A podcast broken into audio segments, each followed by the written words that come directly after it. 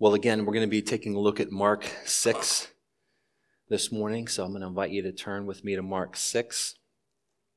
I'm going to read the first six verses for us, and, and as we always do uh, here at MCN, whenever we read from the Gospels, we invite everyone to stand. So if you're physically able this morning, I would like to invite you to stand with me as I read uh, from the NIV, the New International Version. This is Mark 6, verses 1 to 6 a prophet without honor. Jesus left there and went to his hometown accompanied by his disciples. When the Sabbath came, he began to teach in the synagogue, and many who heard him were amazed. Where did this man get these things? They asked. What's this wisdom that's been given him? What are these remarkable miracles he is performing? Isn't this the carpenter? Isn't this Mary's son and the brother of James, Joseph, Judas, and Simon? Aren't his sisters here with us? And they took offense at him. Jesus said to them, A prophet is not without honor except in his own town, among his relatives, and in his own home. He could not do any miracles there except lay his hands on a few sick people and heal them. He was amazed at their lack of faith. Father, again, we thank you for the truth and power of your word, and we simply pray this morning you would speak the truth of your word to our hearts, help us to understand what you are saying, and help us to respond in obedience. For we pray this in the name of Christ. Amen. You can have a seat. Well, a quick look at this text, and, and you can see this is about uh, faith versus a lack of faith, or, or belief versus unbelief. Now, obviously, we live on this side of the resurrection, so we would never be guilty of unbelief, right? No, not us. That, that would never be us. We know that Jesus is the Messiah. We know he is the chosen one. Yes, in spite of the fact that he was born into poverty, we know that Jesus is the Son of God, and we believe. We believe, right? But I would guess that, that many of you, just like me, have been guilty at times of unbelief somewhere along your Christian journey. We've all been there. There are many times in our lives where, where we have a tendency to, to demonstrate a, a lack of faith or, or, or unbelief. And we like to make excuses, right? We, we like to say, oh, well, I'm not smart enough, or, or I don't know the Bible well enough, or, or I'm just not good enough, I'm, I'm not a people person, etc., etc. We, we, we like to make excuses. Um, but the text is clear this morning um, that God can't do much with us if we don't believe. You know, every one of us is called uh, to serve in God's kingdom in some way. And, and I understand um, where we're at today with the pandemic. You know, ministry and service to others may need to look different than what we're used to. I understand that. Maybe you're still trying to figure, figure out what that looks like for you. I understand it's a challenge. Um, but the fact remains that we're called to that, right? We're, we're called to serve. And the question I have is how are you doing with that? How's that going for you? Are you guilty of unbelief in your call to ministry and service? Are you listening to the voice of God in that respect? You know, when I was a, a college student, um, I, I know I told this story before, so for, forgive me for those who, who've heard this before. Um, when I was a college student, uh, between my junior and senior year, I was preparing to go on a, on a long term missions trip over to Russia for, for 11 weeks to, to plant a church over there. And there was about, I don't know, 75 uh, college students from across the country. They, they brought us out to, to Phoenix, Arizona for a week of training. And, and one day they took us to this, this high ropes course um, place and, and every one of us had to accomplish had to overcome one of these high ropes obstacles. And, and you didn't get to choose which one you, you got to overcome. It was chosen for you. There were, there were two obstacles that absolutely terrified me and i was praying i would not be chosen for one of those two. Well of course i was chosen for, for number two. Um, it's a high ropes obstacle called the catwalk. So this was simply three um, telephone poles, if you will, I don't know, eight, ten inches in diameter, 40 feet straight up, 40 feet across, and 40 feet straight down. The, the vertical posts had pegs on the side. So my, my simple task was to scale up the one side, walk across the 40 foot beam, and scale down the other side. No problem, right? So now, of course, you're, you're, you're tethered in, you're harnessed in, there's a rope, there's a steel cable running, I don't know, 10 feet above that above that catwalk where if you fall, you, you are not going to fall 40 feet to the ground. I'm, I'm tethered in and connected to an instructor on, on the bottom, so if I do fall off, he can lower me to the ground. So I start climbing up the pole. I, I, I have a, a great fear of heights. Um, I don't think I'm alone in that. If actually my, my great fear is falling from great heights. I, I'm okay being up high as long as I know I'm not going to fall. The fall is what terrifies me. So I, I scale up the, the 40 feet and get to the top, and I, and I step out onto the pole. I take two, two or three steps, and I start to lose my balance, and I just, I just freeze. I just freeze. I'm, I'm, I'm terrified that, that I'm going to fall. Again, I'm, I, I can't die. I'm, te- I'm tethered in, but somehow that doesn't eliminate the fear in any way. I'm still terrified that I'm going to fall. And all, all, the, all my peers below are saying, come on, Gary, you can do it. They're cheering me on. You can do it. You know what? That, that meant nothing to me. That, that did nothing for me. But there was one voice. There was one voice that I heard that I was paying attention to. Who, whose voice was that? My, my instructor, the one who, who literally has my life in his hands. He, he says to me, Gary, don't look down Stay focused on where you want to go and don't stop walking. Just keep going. Stay focused on where you're going to go and you will get there. And sure enough, I stand up. I don't look down. I look at the end of that pole where I want to go. I walk across those, those 40 feet slowly but steadily, scale down the other side, boom, done. His voice, my instructor's voice, was what got me to the other side. Many of us hear God's voice but we're too afraid, too afraid. we're paralyzed with fear. Um, we question and doubt our own ability or even God's ability to use us. But we need to simply listen to his voice, which is leading us and telling us which way we want to go, and just trust him. Jesus came to show that, that God didn't want men and women of superhuman ability. God just wanted men and women who would believe in him who would believe in his power and plan for their lives. And, and scripture tells us that even when you are weak, by believing in God, then you are made strong. So, so let's take a closer look at this text this morning. This, this um, passage, the first six verses of Mark, really is setting the stage for what is to follow in verses 7 to 13. And what we're going to see here is a lesson in rejection. Jesus is really teaching his disciples a lesson in rejection um, Jesus brings his disciples with him back to his hometown of Nazareth because he wants them to see this. He, he wants them to see the rejection because what, what's going to follow, they're, they're about to be sent out to the surrounding towns and villages, and they too are about to experience rejection, just like Jesus is experiencing rejection in his own hometown. Jesus, he references this in verse 11 where he says, Shake the dust off your feet right, as you leave. In other words, just as they did not accept me or believe in me or listen to me, so many will not listen to you and not believe you and not accept you. So, so I think what Mark is making clear for us is that unbelief is the context into which the Christian mission advances. Mark's making that clear. Mark's initial readers, the, the first to receive record of all that Jesus had said and done, they, they would have been helped by this observation. They, they would have been encouraged by this. Why is that true?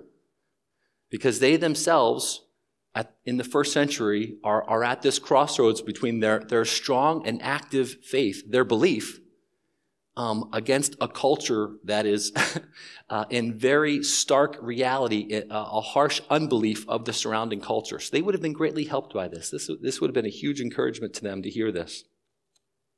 So there's three words that, that I want to highlight, that, that I want us to notice in this passage this morning. And, and the first, first of those words is amazed. We see that right there in verse 2, amazed. You know, it's interesting because in the community, Jesus was known as the carpenter's son. He hadn't written any books.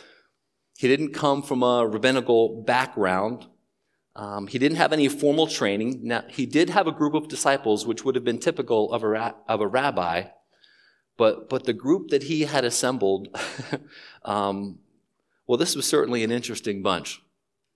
Um, they certainly uh, didn't have the credentials that would have made people sit, sit up and say, wow, what, what an impressive group of individuals this is. No, quite the opposite.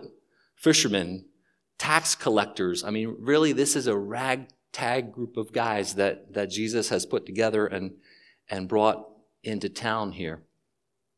So while it's true that many who heard him speak were amazed, that's not necessarily to say that they were impressed, because you, you can be amazed without being impressed. You can be amazed without something having a, a, a lasting impression on you going forward.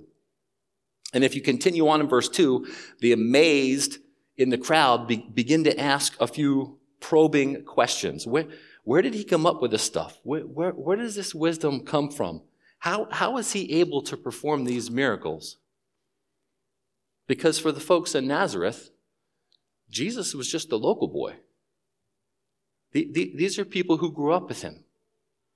They, they played with him. They went to school with him. They hung out at the mall with him right? There was nothing about him or his family that would have suggested anything other than he was completely ordinary, nothing special, just one of the guys.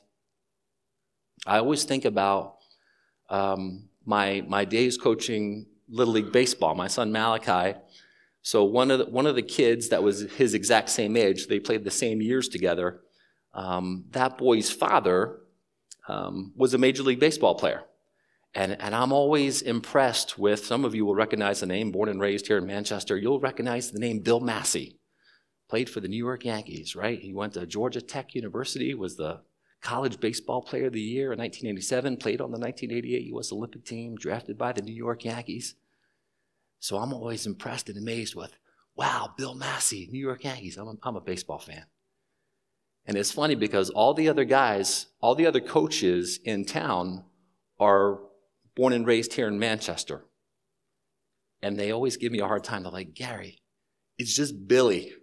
We went to school together. We played ball together. We hung out at the mall together. It's just, it's just Billy. To all the other coaches who grew up here in town with Billy, he's just one of the guys. I'm amazed and impressed because he's, wow, New York Yankee. But to those who, who know him or who are familiar with him, Gary, it's just Billy. He's just, he's just one of the guys. That's what's going on here for the folks in Nazareth, Jesus is, is just one of the guys. He's nobody special. He, he, he, he's just one of us. He's just one of the guys. And their familiarity with him made it harder, not easier, for them to truly believe in him and place their faith and trust in him. So Jesus acknowledges in verse 4 only in his hometown is a prophet without honor. So, so the hometown crowd is amazed at Jesus but their familiarity with him as just an ordinary carpenter from Galilee keeps them from truly believing in him. So the first word is amazed. The second word I want to highlight is offended. They, they took offense at him, we read at the end of verse 3. Offended. You know, the questions are really meant as disparaging comments directed to Jesus. Isn't this just Mary's son? So, so that question alone would have been an insult because in Jewish culture, men were never referred to as sons of their mother. They all, were always referred to as sons of their father. So to say, isn't that just Mary's son, is a huge insult, a disparaging comment. It's, it's a slap in the face, really. And even if Mary's husband, even if Joseph has already passed and Mary's a widow at this point, which some commentators suggest that might have been going on, even if that's true, you still don't address a man as the son of his mother. He's always addressed as the son of his father. That would be an insult, um, that would be a slap in the face, disparaging comments. That's just Mary's son. He, he's just the carpenter. He, he's just the brother of James and Judas and the others. They're dismissing him. They're dismissing him. He's just one of, he's just one of us. He's nobody special. Their familiarity with him is the basis for their rejection of him. I mean, think about this. Jesus has come, if you go back to the beginning of Mark's gospel, repent and believe the good news. The kingdom of God has come near, Jesus declares. He then proceeds to, to, to cast out demons, to, to heal uh, lepers, to heal the lame and the blind, to calm the wind and, and the seas and the storms. He triumphs over death. I mean, this is, this is a pretty dramatic display that Jesus puts on in the first few chapters of Mark. And then he comes back to his hometown of Nazareth, and there, he can't do anything. He can't do anything. He is able to triumph over death and the demons everywhere else, all over the place. But in his hometown, he is unable to overcome the unbelief of his own brothers and sisters. Amazing. Now, that, that might be really troubling if we didn't have an Old Testament. but we know what the Old Testament says about the, the prophet of God who was to come, right? He was despised, rejected, a man of sorrows, acquainted with grief, and we esteemed him not. Or, or, as John puts it in his prologue, he came to his own, but his own did not receive him. So the people are amazed and the people are offended. Who does he think he is? Coming back here and speaking like this as, as if he has some kind of authority. Who, who does he think he is? He's just one of us. He's nobody special. So amazed and offended. And that brings us to our third word this morning, which is deprived. Deprived. You may, you may, might not see that word is not um, listed there specifically in the text, but, but let me explain it for a minute and then you'll see it actually really is there. Clearly, the news of, of Jesus' miracles had reached his hometown, and, and that's the backdrop against which he shows up um, to, to, to speak in the synagogue. And then we get to verse 5, uh, which says, Jesus could not do any miracles there except lay his hands on a few sick people and heal them. Again, Jesus does these dramatic, miraculous displays all over the place, comes back to Nazareth, and can barely do anything at all. Hence the word deprived. On account of their unbelief, the folks in Nazareth are deprived of the signs and wonders of Jesus. On account of their unbelief, they were deprived. We'll come back to that a little bit later. Sunday after Sunday, Christians sit in worship services, hearing the Word of God preached, and, and would admit to being amazed. And many of those would also have to agree that they are offended. And some would even be honest enough to say that they are deprived deprived of any living, genuine faith in Jesus at all. And that's what Mark's describing for us here. It's exactly what Mark's describing for us. Mark isn't drawing attention to the limitations of Jesus' power as if it's some kind of geographical issue. Oh, well, now that he's back in Nazareth, well, he doesn't have the same power. He he can't do what he does everywhere else. It's a geographical problem. No, no, no, no, no. not a geographical problem.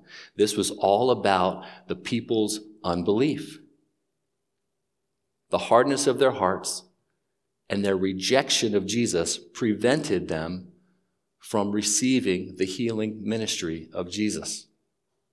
It prevented them from enjoying all the benefits of his kingly rule right there in their own town. Jesus doesn't force himself on a hostile crowd Jesus doesn't force himself on a skeptical audience. He, he's, he's not in town to do tricks, right? He, he's not in town to do tricks. Um, he's not in town to impress people by, by putting on a show, right? He possesses all of this power, incredible supernatural power, but he doesn't work in such a way as, as to intrigue or entice some kind of fake response on the part of those who are hostile, and skeptical. They will not listen to his words, and therefore they will not see the wonder of his works. When, when Mark says he could not do any miracles, he, he's not saying that, would, that it would be physically impossible for Jesus to do so. No, of course not. We know he's capable of, of, of doing those things. But for Jesus to do so, it would have been inconsistent. This is what one commentator says, and I quote Where the kingdom of God is rejected, it is inappropriate for the king to bestow upon these unwilling subjects all of the benefits and blessings of his kingly rule. He is more than willing to grant them, but he is not going to grant them to the skeptic. You will never come to saving faith in Jesus from the vantage point of detached observation or superficial indifference, he writes. The king does not mani- manifest himself to the hostile or the skeptic. So, as we come to the end of this text, we, we read in verse 6 that Jesus was amazed at their lack of faith. Have you ever thought about what Jesus would be amazed by? What, what would amaze Jesus? I mean, it's kind of like the question what, what do you get as a Christmas present for the person who has everything? What, what, what do you get them? What, they don't need anything. What, what would amaze Jesus? What, what would Jesus like? What would amaze him? The Bible actually answers that question for us. there, there's only two times in all of Scripture where Jesus is amazed. One of those is, is right here in Mark 6. Where's the other one? Luke 7, the faith of the centurion.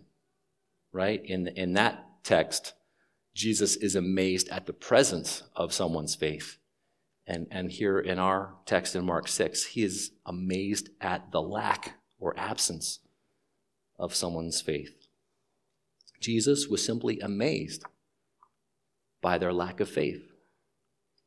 He'd grown up before them, he lived among them, he's now returned to them, and he had preached for them. I mean, they had benefits that other people didn't have. They had access, they had insight because he was one of their own. They grew up with him.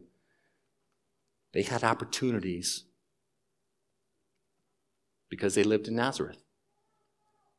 You, you know, people, we, we like to hear stories of, of people who go from poverty to prosperity or, or royalty, right? Like we, we love the story of Cinderella, right? We, we, we love to hear stories like that. And it's really not that, it's not all that unusual for folks in poverty to hope for an escape from that, only to be blessed with prosperity. But the people in Jesus' hometown, they didn't seem to think that way. They didn't seem to think that way. They figured that because Jesus was born into a carpenter family, there was no way that he could grow up to become the Messiah. He, he, he was born into a carpenter family. That, that's, that's all that he could ever be.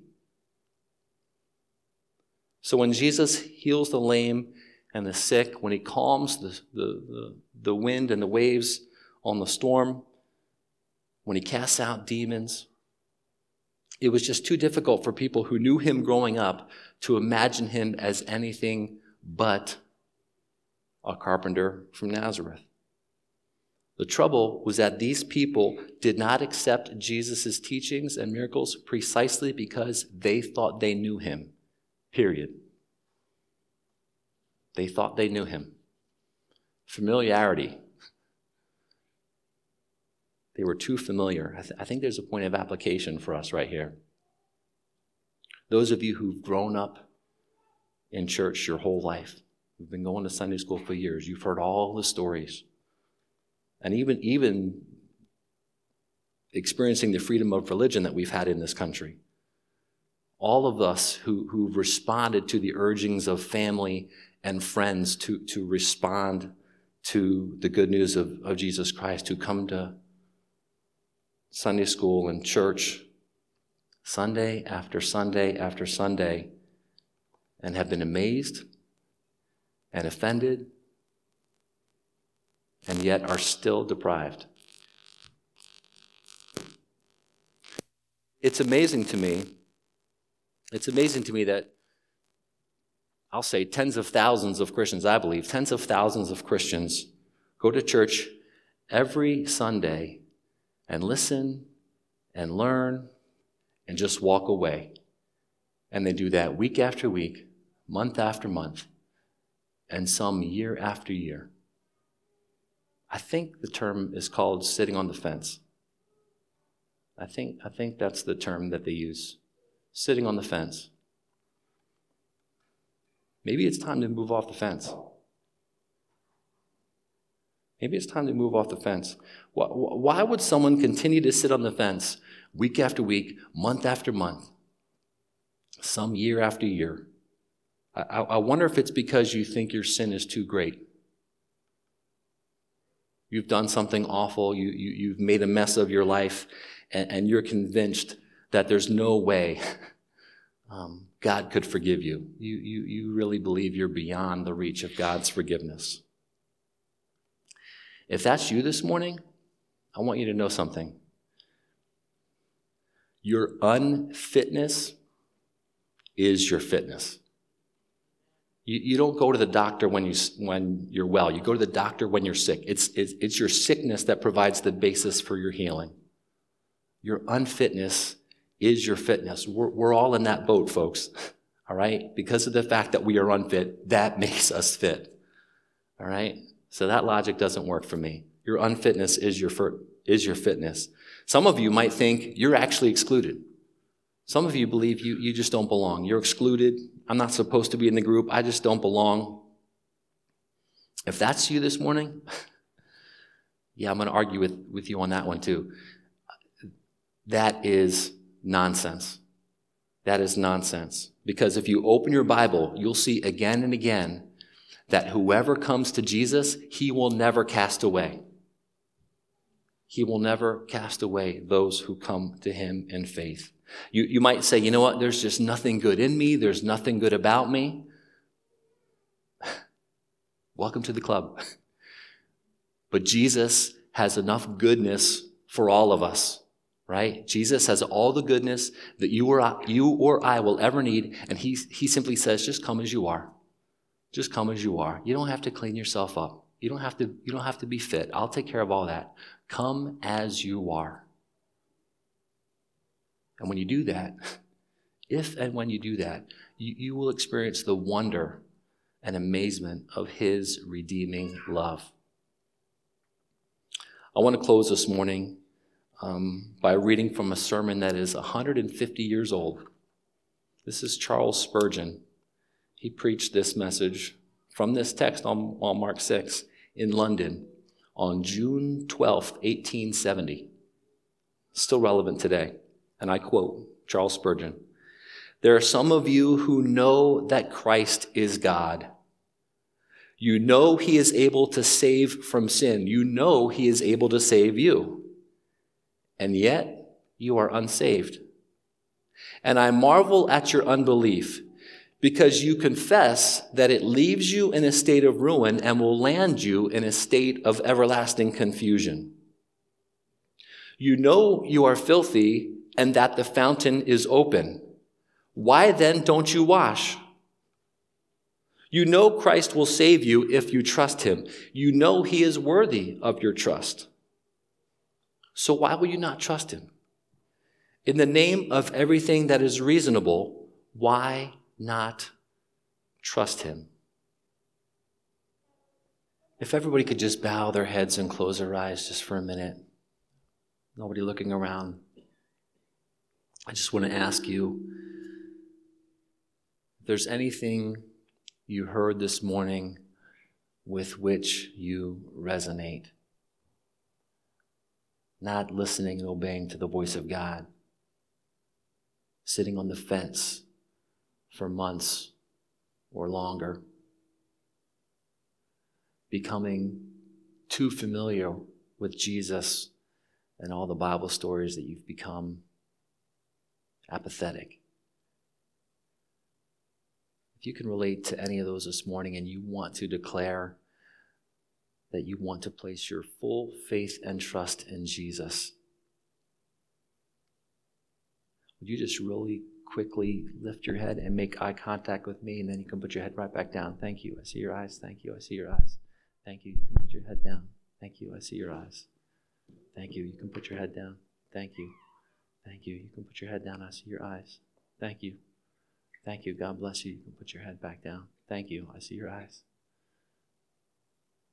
Thank you. I see your eyes. You can put your head back down. God bless you. Let me pray for you. Father, I pray for my sisters and brothers this morning who want to be people of faith.